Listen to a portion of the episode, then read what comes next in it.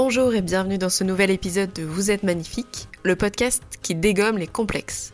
Je suis Margot Pastor, photographe et photothérapeute, et j'ai pour objectif d'accompagner les femmes vers l'acceptation et l'amour de leur corps et sur le chemin parfois difficile de la confiance en soi. Chaque semaine, j'interviewe des femmes qui ont réussi à surpasser leurs complexes et qui nous racontent leurs histoires et comment elles sont devenues plus confiantes. Arrêtez de vous comparer, devenez la meilleure version de vous-même, sans régime, sans baguette magique. Je vous donne des conseils pour vous sentir mieux dans votre corps et dans votre tête parce que vous êtes magnifique, tel que vous êtes. Alors bonjour et bienvenue dans ce nouvel épisode de Vous êtes magnifique. Aujourd'hui, je reçois Cindy et on va parler un petit peu d'un sujet particulier puisqu'on va parler des relations amoureuses. Parce que vous me l'avez beaucoup demandé sur les réseaux sociaux et je trouve que c'est très intéressant. Donc Cindy, est-ce que tu peux te présenter s'il te plaît ? Oui, alors moi c'est donc Cindy comme tu l'as dit. J'ai 28 ans. Je suis maman d'un petit garçon de 4 ans et demi qui s'appelle Jules. Et je suis technicienne en bureau d'études béton-armée. C'est dans le BTP. D'accord. Est-ce que tu peux... Alors déjà, je vais parler un peu de la manière dont on s'est rencontrés parce que je pense que ça peut être intéressant et à mon avis, tu vas en parler pendant l'épisode. Donc on est toutes les deux dans un groupe de MMM. Alors je sais pas si vous savez ce que c'est que les MMM. Je pense qu'il doit y avoir pas mal de personnes qui m'écoutent qui doivent savoir parce que c'est un peu le même sujet. C'est si vous connaissez pas, ça va vous intéresser. Donc c'est un groupe à la base de, enfin comment dire, c'est une communauté plutôt de personnes qui suivent Charline sur Orgasme et Moi, qui est une page Instagram. Donc si vous avez pas Instagram, je vous conseille de vous y mettre rien que pour ça. Hein. C'est clair. Ça vaut le détour. Donc c'est une page qui parle de sexualité inclusive, qui parle de relations, qui parle d'expériences. Charline, elle est toujours de bonne humeur, ça c'est super chouette. Elle et surtout la façon dont elle parle des relations sexuelles, c'est toujours avec bienveillance, avec ouverture, et elle laisse beaucoup de place aussi, justement à la communauté pour parler de leurs expériences aussi. Elle fait des vidéos pour expliquer plein de sujets. Et un peu, quand on la suit, on se sent toujours à l'aise en fait. Je pense que elle dédramatise des choses tout le temps qui pourraient éventuellement nous complexer. Je sais pas si c'est ce que tu ressens. Elle fait tomber tous les tabous, je pense. Elle crée du contenu éducatif vis-à-vis de la sexualité, et il faudrait que beaucoup de gens aient accès à ce compte parce que c'est juste génial, je pense. Il y a ça, et puis là elle a fait aussi un livre pour les enfants. Ouais. Pour pouvoir répondre aux questions des plus petits sur la sexualité, etc.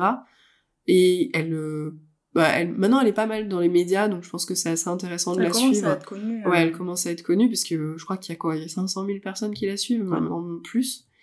Donc il y a eu une communauté qui s'est créée autour de cette page, parce que justement on se retrouvait pas mal, puis on a un peu des inside jokes et des choses comme ça.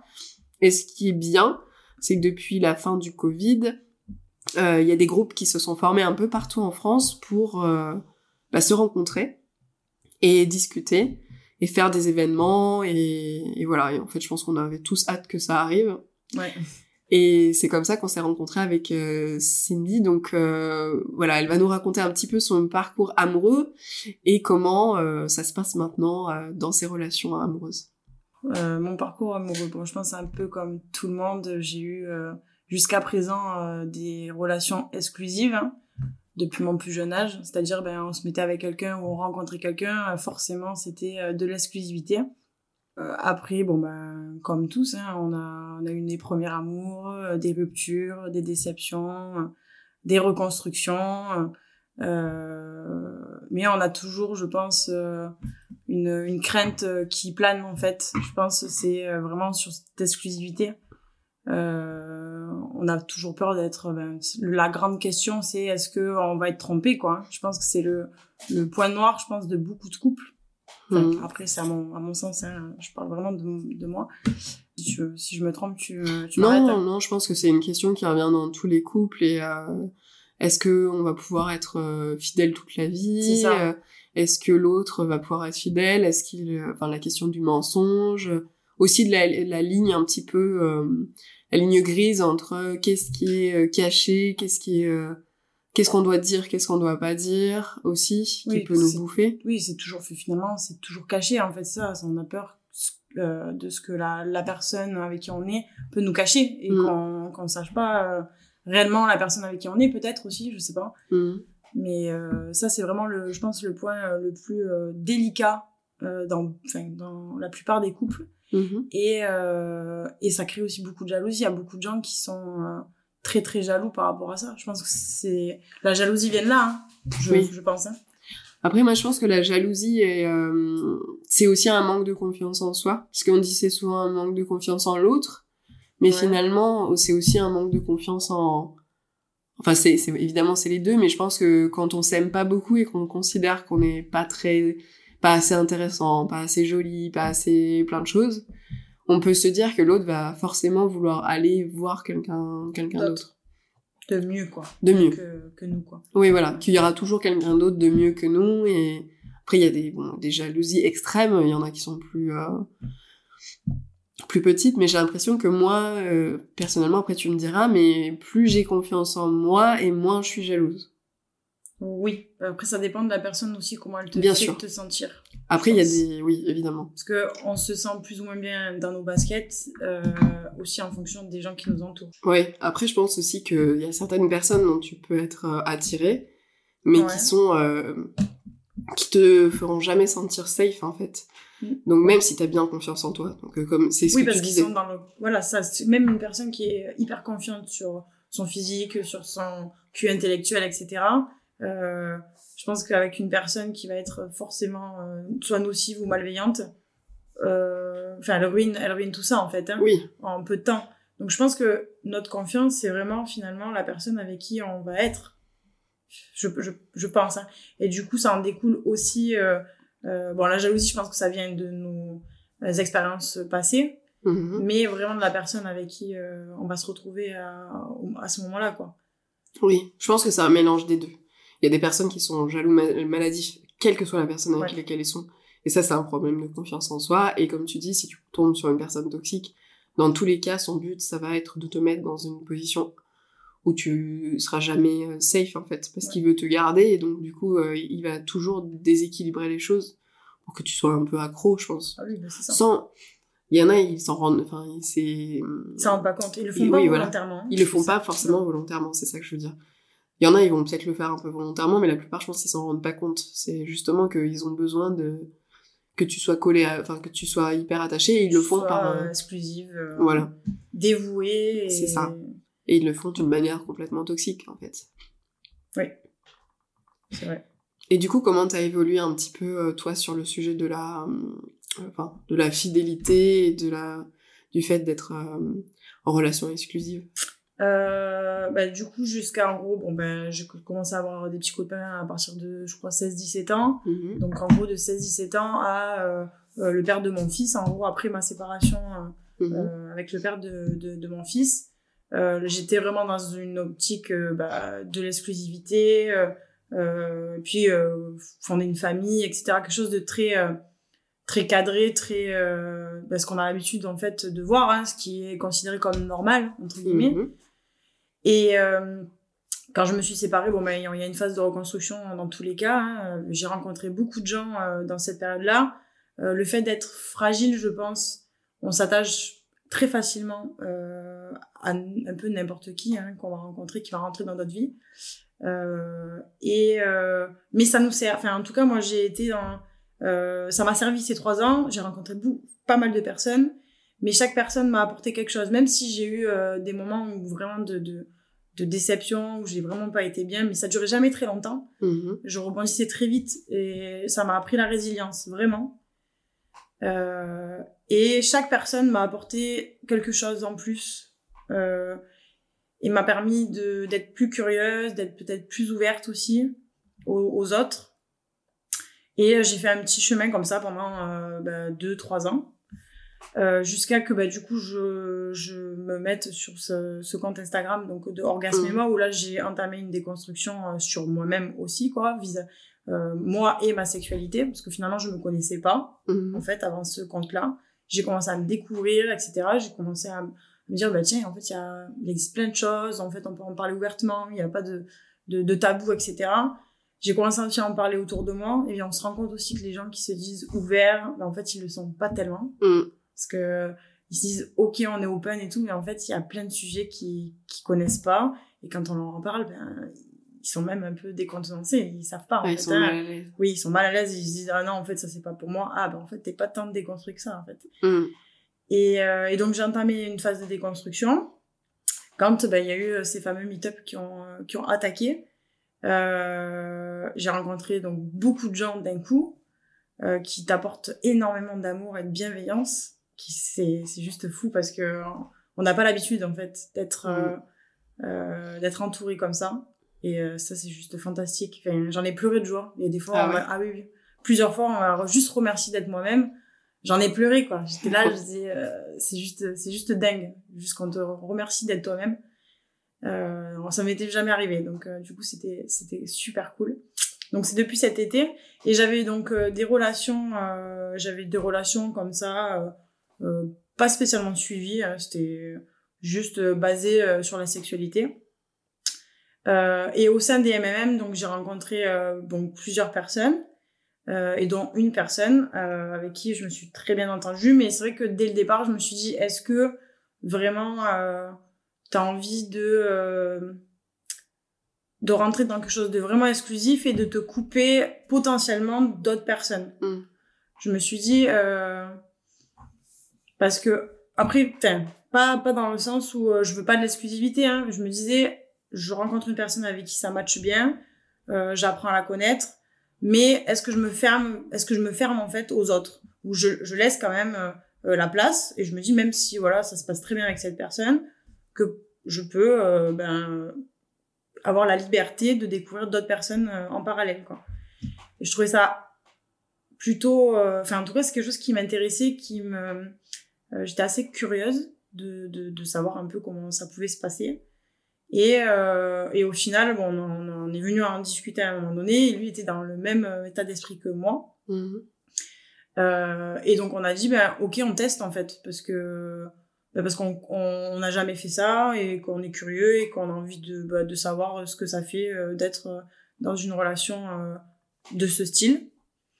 Et en fait, moi, j'ai trouvé un apaisement et quelque chose d'assez serein, mmh, que j'avais jamais eu, en fait, sur d'autres relations. C'est très bizarre.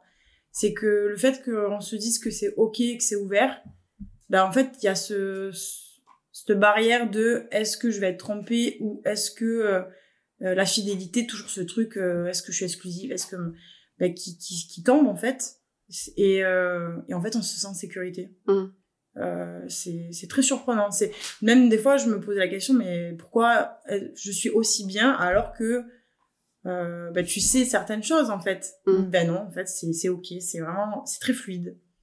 Et vous parlez de ce qui peut arriver en dehors, ou est-ce que c'est plutôt chacun son jardin secret et c'est que c'est ok? Pour le moment, on a dit que on gardait les choses pour nous. On n'avait pas spécialement besoin de savoir ce que l'un ou l'autre faisait de sa vie. Mmh. Mais après, je pense qu'on va être amené à en discuter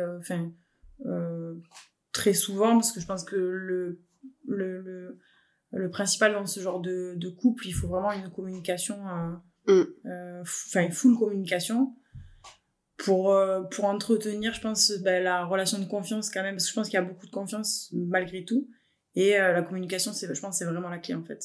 De ce type de relation, et de toutes les relations d'ailleurs.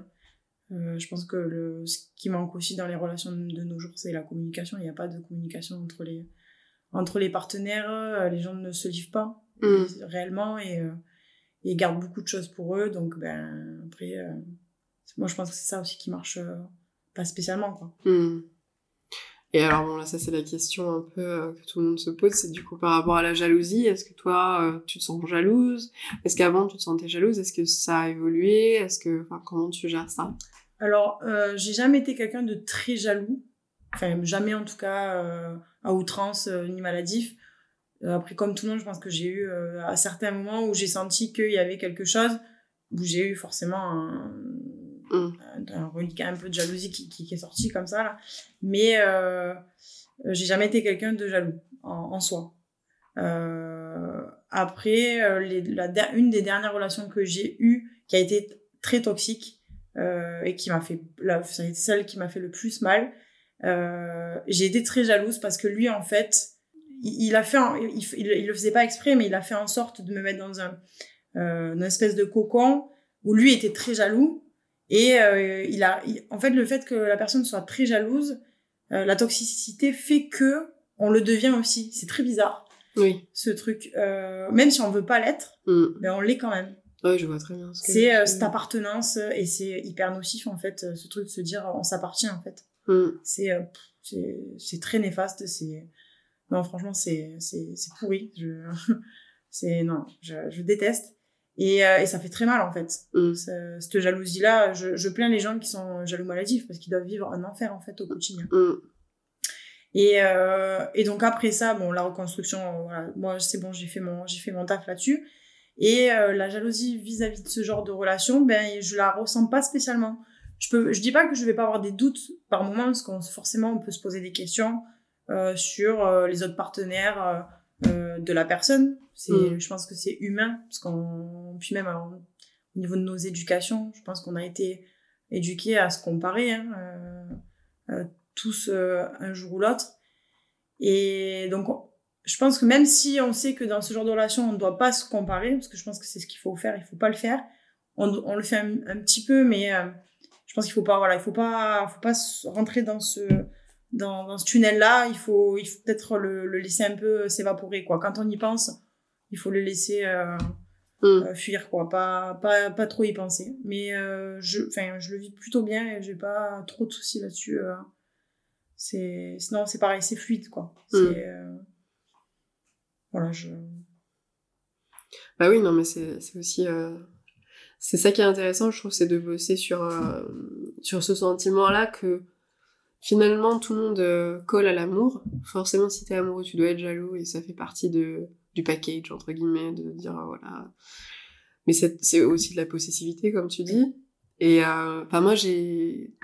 j'ai pas trop parlé de comment je vois les choses, mais pareil, j'ai toujours été plutôt exclusive, sauf une période où j'étais avec un ex qui n'habitait pas dans le même pays, donc pendant des périodes, on a été séparés et on a été en relation ouverte à ce moment-là. D'accord. Et j'en ai bien profité aussi de mon côté, ce qui m'a pas empêché d'être amoureuse de la personne. Donc, en fait, ça n'a rien à voir forcément avec l'amour qu'on peut donner. Donc ça, c'est important, je pense, de le dire. Et aussi, et c'est des choses dont c'est une question que je me pose depuis longtemps. Je pensais être quelqu'un de jaloux, et au fur et à mesure, je me rends compte que non, parce que quand on est équilibré, qu'on a confiance en l'autre, et qu'on sait que l'autre ne peut pas te faire de mal, on n'est pas forcément... je me sens pas quelqu'un de jaloux aujourd'hui. Et c'est donc une question que je me suis beaucoup posée. Est-ce que je serais capable d'ouvrir la relation ou pas ? Et je pense que je serais capable, comme je t'ai dit avant le podcast, plutôt si c'est uniquement sexuel, mais où la question de l'affectif restait, à deux, quoi. Vraiment. Oui. Donc, il y a plein de manières moi, je pense, de vivre les relations. Et aujourd'hui, c'est vrai qu'on ça évolue. Et justement, grâce au MMM aussi, on peut parler de ça et de comment ça fonctionne. Est-ce que toi... qu'est-ce que tu envisages pour le futur ? Comment tu vois les choses de manière générale ? Tu te laisses porter ? Ouais, je me laisse porter. Je me fiche pas sur quelque chose en particulier. Je sais qu'avec la personne avec qui je suis actuellement, je suis vraiment très bien. Je suis très épanouie. Ce qui m'apporte, ça me convient très bien. Puis voilà, il y a une communication, il y a on arrive à partager nos ressentis sans tabou aussi, parce que ça, je pense que dans mes relations précédentes, il y avait toujours je sais pas comment le décrire, ce jeu de pas dire vraiment ses émotions, ou toujours d'être dans l'attente de quelque chose, ou de nous être à fond, ou de vouloir plus, et que de voir que derrière, bah, ça freine, et que du coup on est toujours dans l'attente, en fait, voilà. Et là, en fait, je ressens pas du tout ça. C'est à chaque moment, bah, ça évolue progressivement, petit à petit, et c'est Et c'est agréable, en fait, ça devrait tout le temps se passer comme ça, en fait. Mm. C'est pas d'un coup, c'est pas trop, c'est... Voilà, petit à petit, ça fait son chemin. Enfin, pour moi, voilà, c'est une affaire qui roule. Après, moi, par contre, quand on parlait de tout ce qui était affectif, etc., actuellement, je vois que je pense que pour le moment, je peux donner de l'affection à une personne, vraiment tomber amoureuse de quelqu'un et être affective, etc., découvrir une personne, comme en gros un couple lambda, quoi. Mais en tout cas actuellement, je pense pas être capable d'avoir deux relations de ce genre-là en même temps en parallèle. Mm. Parce qu'en fait finalement, il y a des sentiments qui se développent quand même pour cette personne, et je vois que pour les autres personnes que j'ai l'habitude de fréquenter, en fait elles sont soit dans l'attente de quelque chose en plus, mais en fait, je vois que je suis pas capable de leur apporter ça. Mm. C'est juste se voir, passer un bon moment, et ça s'arrête là. En fait, j'ai pas spécialement envie de faire des choses de la vie de tous les jours avec ces gens-là. En fait, j'ai pas envie d'aller faire du sport avec eux, j'ai pas envie d'aller randonner, j'ai pas envie de faire des projets. C'est des trucs tout bêtes, mais se dire qu'est-ce qu'on va manger ce soir, qu'est-ce qu'on se prépare de bon, de partager ce genre de moment, ou regarder des films, voilà, c'est pas pareil, il y a pas la même complicité aussi. Mm. Voilà, il y a une complicité que je vais avoir avec donc moi, c'est vrai que dans ma tête, c'est hiérarchisé, voilà. Je lui ai dit d'ailleurs que pour moi il y avait lui et les autres, quoi. Mm. Parce que j'étais pas capable de le faire, en tout cas pour le moment. Après lui, je lui ai dit que ça me dérangeait pas, hein, que si on était sur le même pied d'égalité avec les autres personnes, c'était son affaire, en fait, hein, ça me regardait pas. Après on en discute quand même, parce que quand ça me concerne, quand ça peut me concerner la relation, voilà, on en discute, on a dit qu'on en discutait, mais voilà, moi je le vis comme ça, je l'ai hiérarchisé parce que c'est comme ça que je l'ai senti, et comme c'est ok, voilà, je le vis comme ça, quoi. Ok. Là, ce dont on parle, c'est la différence entre une relation ouverte, finalement, et le polyamour. Oui. Donc, on aura l'occasion de discuter avec une autre invitée du polyamour, mais c'est vrai que, justement, je voulais un peu montrer tout ce qui était possible. Ouais, moi, c'est vrai que, comme je t'ai expliqué, j'ai testé un peu le polyamour vite fait, et je me suis rendu compte que c'était pas pour moi. Je me considère, en tout cas, trop passionnée et trop... Je sais pas, moi j'ai du mal à partager mes sentiments entre plusieurs personnes, quoi. Ça me convient pas, et j'ai besoin aussi de me concentrer sur des projets que je peux faire avec une personne. Donc voilà, ça mais ça convient à certaines personnes et pas à d'autres, et aussi ça convient aussi à des moments de vie. C'est ça que je voulais dire, c'est que quelle que soit la relation que vous avez et la construction que vous pouvez avoir avec votre partenaire, ça peut évoluer dans la vie. C'est-à-dire que vous n'êtes pas obligé... Rien n'est figé, quoi. Voilà, rien n'est figé. Vous n'êtes pas obligé d'avoir une relation ouverte toute la vie avec quelqu'un. Il y a des moments où, par exemple, à la naissance d'un enfant, on n'a pas forcément envie que son partenaire il s'éclate avec d'autres personnes pendant qu'on est en train d'allaiter, quoi. Enfin, c'est un exemple. Mais ça peut être aussi une question de confiance en soi, etc., où on a besoin de peut-être à un moment de replier un peu le couple, de le fermer et de rester dans un cocon, ou à d'autres moments on va vouloir ouvrir à d'autres choses, tant qu'il y aura une conversation sur la question, tant que il y a de la communication et tant que vous êtes d'accord tous les deux, il y a pas de souci, en fait. C'est ça. Et je pense que c'est important aussi d'en parler en tout cas aux prémices de l'histoire. Oui.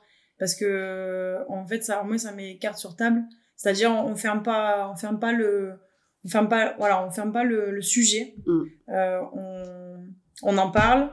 On dit, ok, moi, j'ai toujours vécu des relations exclusives, donc je veux partir sur ça. Mais se laisser la possibilité d'ouvrir son couple, et d'essayer autre chose, parce que, on n'a qu'une vie, hein, malgré tout. Donc,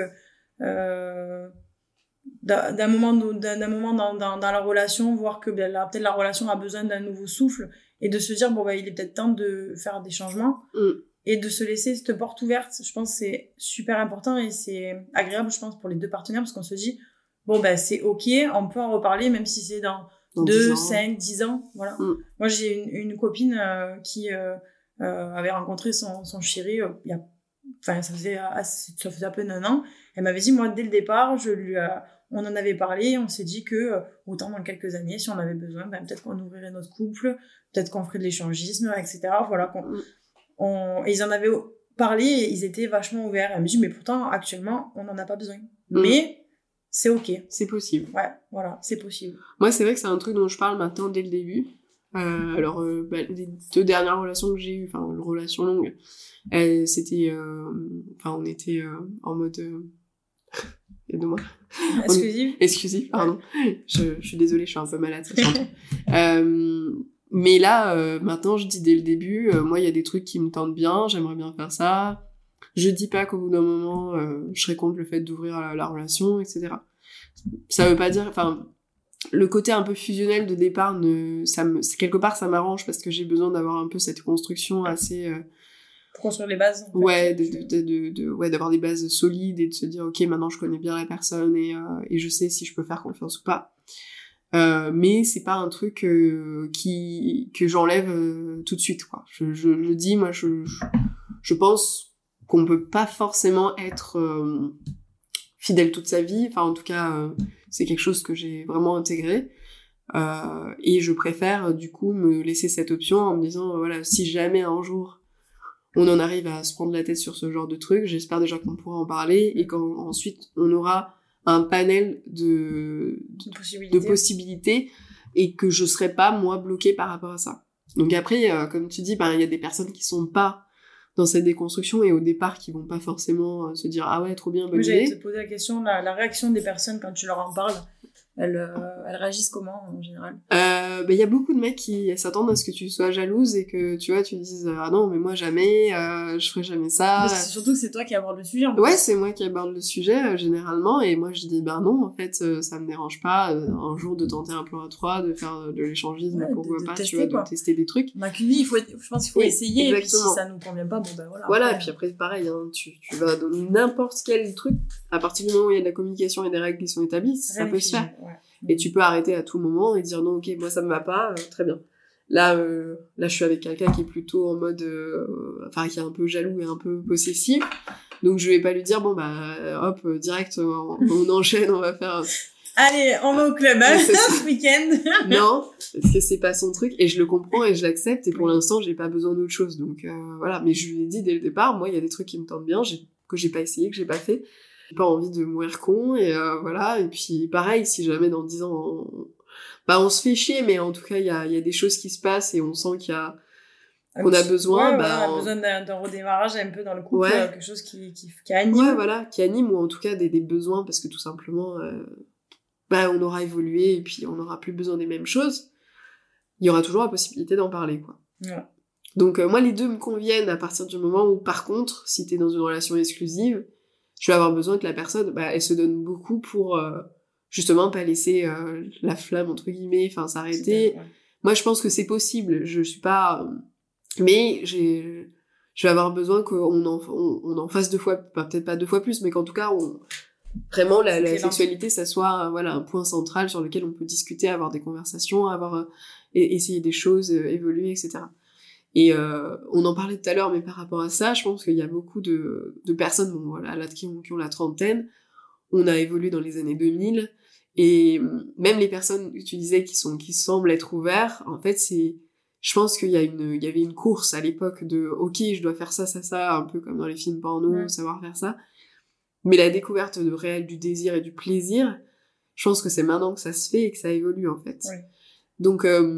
il y a des personnes qui viennent avec une idée de la sexualité, de comment ça doit être.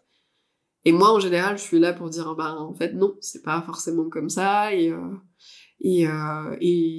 même temps, j'aime ce challenge-là de plus penser en mode, on doit faire les choses, mais on a envie d'eux et on se laisse le temps et j'aime bien découvrir des choses, mais prendre plus le temps, etc. Et je pense qu'au final, les partenaires sont d'autant plus contents à la fin de se dire que c'est centré sur ça et pas de devoir absolument bander pendant 30 minutes ou je sais pas quoi, des trucs. Oui. Donc les choses évoluent pas mal et je pense que c'est bien. Je sais pas ce que tu en penses. Ah oui, c'est très très bien. Et c'est pour ça que là, elle touche Charline touche de plus en plus de monde et c'est chouette en fait. Et même avec son livre, là, bon, je l'ai pas encore acheté, il faut que je l'achète. Et j'en parlais avec une copine dans la semaine, là, parce qu'elle a, pareil, elle a des enfants qui sont en bas âge. Et j'ai dit, ben, je vais acheter un livre sur Charline Vermand et tout. Elle me dit, mais tu rigoles, elle me dit, elle connaît pas les MMM, hein. Elle connaît pas la page et tout. Ouais. Et elle me dit, mais écoute, j'ai une amie à moi qui m'a parlé de ce livre cette semaine, elle me dit, là, tu me racontes tout ce qui t'est arrivé les derniers mois avec les MMM, etc. Elle me dit, mais c'est génial. Elle me dit, ben, j'avais un doute, je savais pas si j'allais l'acheter. Elle me dit, ben, ce soir, il sera acheté, quoi. Et elle m'a dit, c'est génial. J'ai dit, tu verras que même pour toi, je suis sûre que dans le livre... Alors après, je connais pas le contenu du livre parce que je l'ai pas encore acheté. Mais je pense que même à titre perso, même en tant qu'adulte, pas que pour les enfants, je pense qu'il apprend des choses. Donc, je sais pas si tu l'as eu entre les mains ou pas. Non, bah comme j'ai pas d'enfant, je l'ai pas acheté. Parce que c'est pas que pour les enfants, je crois. C'est pas que pour les enfants, mais j'ai compris que c'était pour les 5, 7, 8. Il me semblait qu'il y avait quand même... il me semble, mais peut-être que je me trompe, hein. D'accord. Bah, après, moi, j'ai d'autres livres dessus, mais celui-là, je l'avais pas vu. J'aimerais bien au moins le feuilleter, clairement, voir à quoi ça ressemble.